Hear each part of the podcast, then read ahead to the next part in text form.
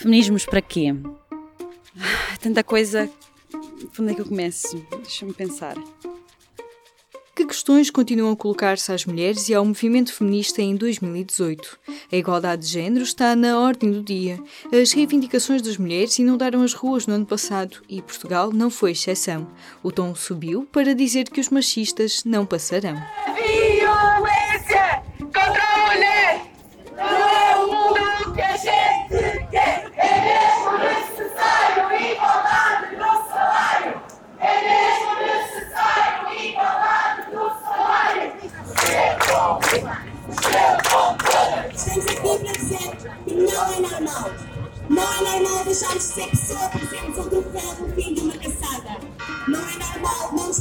Nos podermos divertir porque a culpa é nossa. Não é que tomar atenção à dos outros. Será desculpa. Em 2017, perguntamos a várias mulheres como era possível lutar pela igualdade de género em diferentes contextos. Como é que se reivindica esta igualdade no dia a dia? Neste início do ano, colocamos a pergunta a algumas ativistas que fazem do feminismo a sua bandeira. Patrícia Vassalo e Silva, Alexa Santos e Andreia Nunes foram algumas das convidadas a escrever sobre a sua perspectiva para a Agenda Feminista 2018 da UMAR, a União de Mulheres Alternativa e Resposta. Fica a pergunta: feminismos para quê? Para podermos viver livres, sem medos. Uh, acho que é principalmente isso, por uma igualdade, sim. Os feminismos são importantes para nós podermos não só discutir estas questões, como ir pouco a pouco desmantelando-as na nossa sociedade, que é uma sociedade patriarcal, é uma sociedade machista, sexista e etc. Uh, estive a pensar o que é que significava ser feminista hoje e para que é que precisamos de feminismos, no enquadramento de escrever para a agenda a convite da UMAR e lembrou-me uma definição que tinha visto quando comecei estas leads feministas da Ana de Castro Osório, que dizia ser feminista é apenas ser justo e ser lógico. E eu achei isso tão simples, não é? Feminismo é, é ser justo e ser lógico, realmente. E a ideia de que todos devemos ser feministas. Muitas pessoas ainda não se sentem confortáveis com a palavra. Ainda há muita gente que pensa assim? Andréa Nunes é uma das fundadoras do coletivo GATA, o grupo de ativismo e transformação pela arte, e é formadora na área da violência de género. Para esta ativista, a melhor forma de quebrar o preconceito contra a palavra feminista é reforçar que é uma luta pela igualdade entre todos e todas, e não uma ideia de superioridade das mulheres comparável ao machismo todo dia, em toda a hora, nos mais variados contextos, existe desigualdade entre homens e mulheres pelo facto de serem homens ou de serem mulheres. Então, talvez se houvesse uma checklist muito simples de, de coisas com as quais, pelas quais o feminismo luta hoje em dia, eu acho que a maioria das pessoas dizia que é feminista e diria que, que feminismos para quê? Porque sim, porque para que vos quero, não é? É muito preciso. Para a Andreia, onde é que se vêem estas desigualdades? Por exemplo, as crianças desde tenra idade, no jardim de infância e em casa, são policiadas para ser e se comportarem de determinada maneira. Os rapazes supostamente não podem usar vestidos nem pintar as unhas e as meninas não devem jogar futebol porque depois arqueiam as pernas e não queremos que as formas fiquem deformadas, não é? Portanto, o contexto da escola é um dos contextos onde precisamos de feminismo.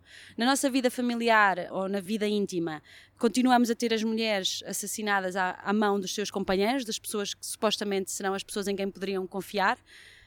Ironicamente, em Portugal, parece que o lugar mais perigoso para se estar uh, continua a ser dentro de casa, não é? com 19 mulheres assassinadas este ano.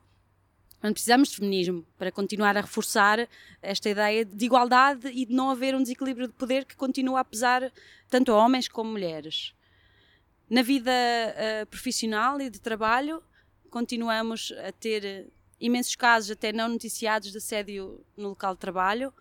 Continuamos a, a não ter as mulheres nas posições de liderança, continuamos a ter salários desiguais eu sou a favor de que um homem não seja considerado mau profissional em determinada profissão, como por exemplo ser educador uh, no jardim-escola, só por ser homem. Ou que uma mulher não seja considerada uma má profissional na polícia só porque é mulher. Quer dizer, eu acho que se nós citarmos todas estas formas de desigualdade, qualquer pessoa diria: Ah, então é isso que o feminismo luta. Ah, mas eu até sou a favor dessas coisas todas. Mas entre acreditar na igualdade e lutar ativamente por ela, há uma distância grande. Patrícia Vassalo e Silva, fundadora do coletivo Por Todas Nós, conta-nos o que a motiva a sair à rua para reivindicar os direitos das mulheres. Por acreditar que as coisas mudam sensibilizando as pessoas e que há muita ignorância, mas que foi a sociedade que nos criou. Tipo, não culpo uma mulher por não perceber que não está a ser vítima de machismo. Já está tão, não é? Dentro de nós, mas por isso é que eu acho que é importante ter estas atividades que nós temos de ir para a rua quando acontece alguma coisa que achamos que não está correto e que temos que lutar contra isso e sensibilizar as pessoas e aproveitar esses momentos para dar voz às pessoas, acolher pessoas que querem fazer ativismo também e não sabem como. E depois isto começa a ser uma bola e um ciclo e entras nisto. Olha, não, não sei bem. E como é que uma pessoa se descobre feminista?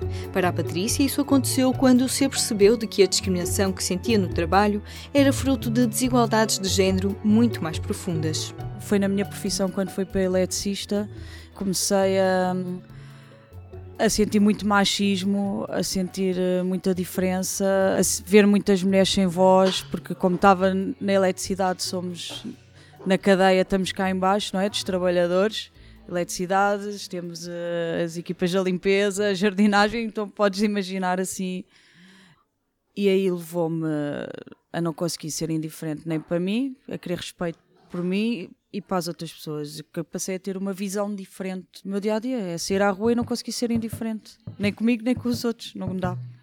Alexa Santos é fundadora do blog Queering Style. No trabalho como assistente social, vê claramente como a educação das crianças é importante para que cresçam a respeitar os outros e a si mesmas.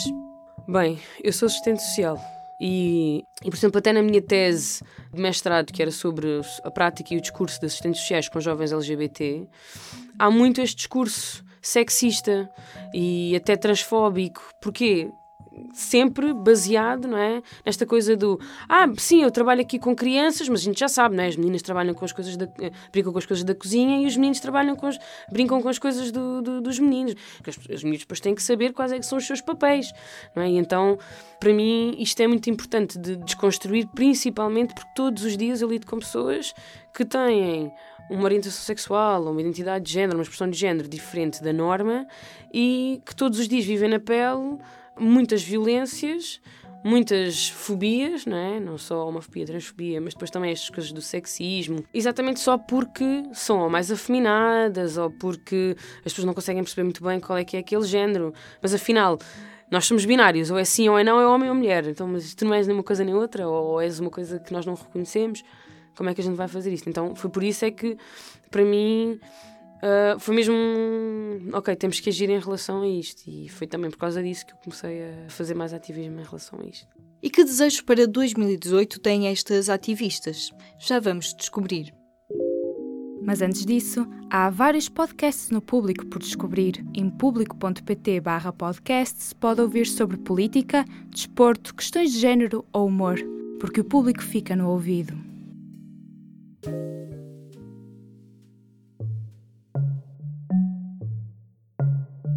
Na apresentação da agenda feminista na sede da UMAR, em Lisboa, encontrei Manuela Tavares, uma das fundadoras da organização.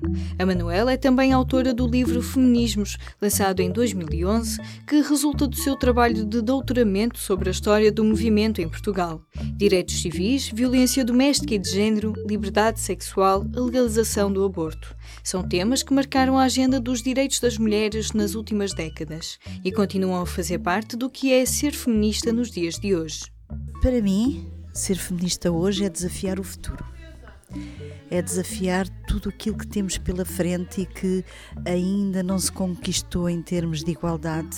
Isto quer dizer que há desafios enormes de velhas causas que persistem e que temos que continuar a lutar por elas e novas causas que se estão a colocar e que nós não podemos deixar de olhar também para elas. É um desafio muito grande. Para Manuela Tavares, ativista há várias décadas, é preciso não baixar a guarda para que não se dê nenhum passo atrás nos direitos das mulheres. É um facto que os feminismos estão mais afirmados. Embora nós saibamos que, uh, uh, diremos que o sistema que nos alimenta, não é? O sistema em que vivemos acaba por aproveitar tudo aquilo que lhe pode dar também algum ganho, não é? O que eu quero dizer é que há sempre uma forma do sistema subverter aquilo por que nós lutamos, não é? E temos que ter algumas cautelas em relação a isso. Também como a própria institucionalização do feminismo, não deixando de ser algo que também é importante para nós, porque mostra que as nossas lutas têm eco e nas leis e nos poderes instituídos, mas também não deixa de termos que nos acautelar em relação a esse feminismo institucionalizado que em determinada altura também retira a voz aos feminismos que estão no terreno a lutar dia a dia. E quais são os desejos destas feministas para 2018? Primeiro, que todas as lutas tenham espaço. E se não respeitarmos essa diversidade e se os quisermos afunilar apenas num tipo de feminismo, então perdemos. Perdemos. Mas o engraçado do, dos feminismos e destas lutas é que as coisas são cumulativas e, portanto, não, não é como se nós preferíssemos uma luta mais pequenina em detrimento das outras lutas grandes, não é? Não é como se a nossa luta pela linguagem inclusiva eh, substituísse a nossa luta uh, pela não violência doméstica. Em Portugal, 2017 foi um ano em que as questões de género deram origem a muitas polémicas e deixaram alguns desafios para 2018. Andréa Nunes, do coletivo Gata, relembra a importância da solidariedade com as mulheres que sofrem discriminações em outras partes do mundo. Foi um ano onde houve coisas boas, houve aqui este chincalhado de opiniões em relação a, a, coisas que se calhar muita gente nem sequer nunca tinha pensado, nem refletido sobre o assunto, ou qual é a importância de dizer meninas e rapazes, não é? E parece o tal não assunto. E houve aqui um, outras coisas que parecem retrocessos. Portanto, o ano de 2018 vem carregado desse secretismo e misto daquilo que pode ser um ano de muitos avanços e ao mesmo tempo de necessidade de estarmos vigilantes, porque podem haver também muitos retrocessos.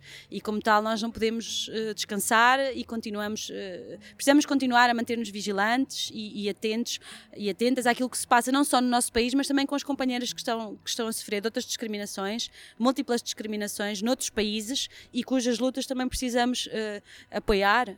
Talvez o ano 2018 traga consigo algumas transformações no âmbito das questões de género e que as novas eh, propostas de lei e que a, sua aplicação no âmbito das escolas e não só possa ser mais inclusiva no âmbito das questões trans, no âmbito da autodeterminação do género, da autodeterminação no corpo. É como há uma expectativa que, que estamos aí a ver o que é que virá no próximo ano.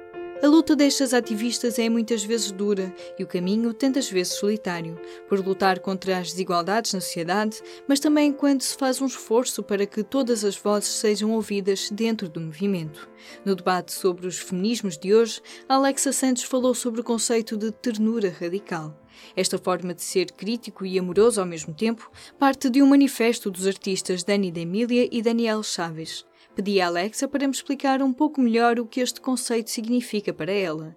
Aqui a ternura radical permite-nos encontrar aqui um termo em que podemos estar em empatia com estas pessoas, não é? em sororidade e ao mesmo tempo estar radicalmente a questionar e olhar para as coisas de forma crítica. Não é sermos críticas no sentido de apontarmos o dedo necessariamente, mas no sentido em que, se nós estamos todos nesta plataforma, podemos todos comunicar.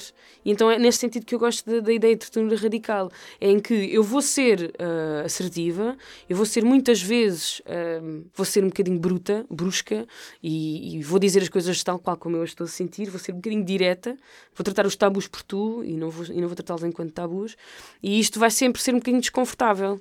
E vamos chamar à tona os, as questões que, que existem. Cultivar a empatia sem perder a firmeza dos debates que têm que ser feitos. Por mais que as conversas sejam duras, é importante não ficar calada. Para mim é um conceito importante porque nos põe nesta capacidade tanto de estar com os outros como de cuidar de nós. E isto para mim é muito importante. Sendo que continuas a ser a feminist killjoy da festa, não é? Pronto. Este foi mais um episódio do podcast do Gênero. Eu sou a Aline Flor e deixo também aqui um desejo: que 2018 traga mais feminismos para todos e todas. Até à próxima!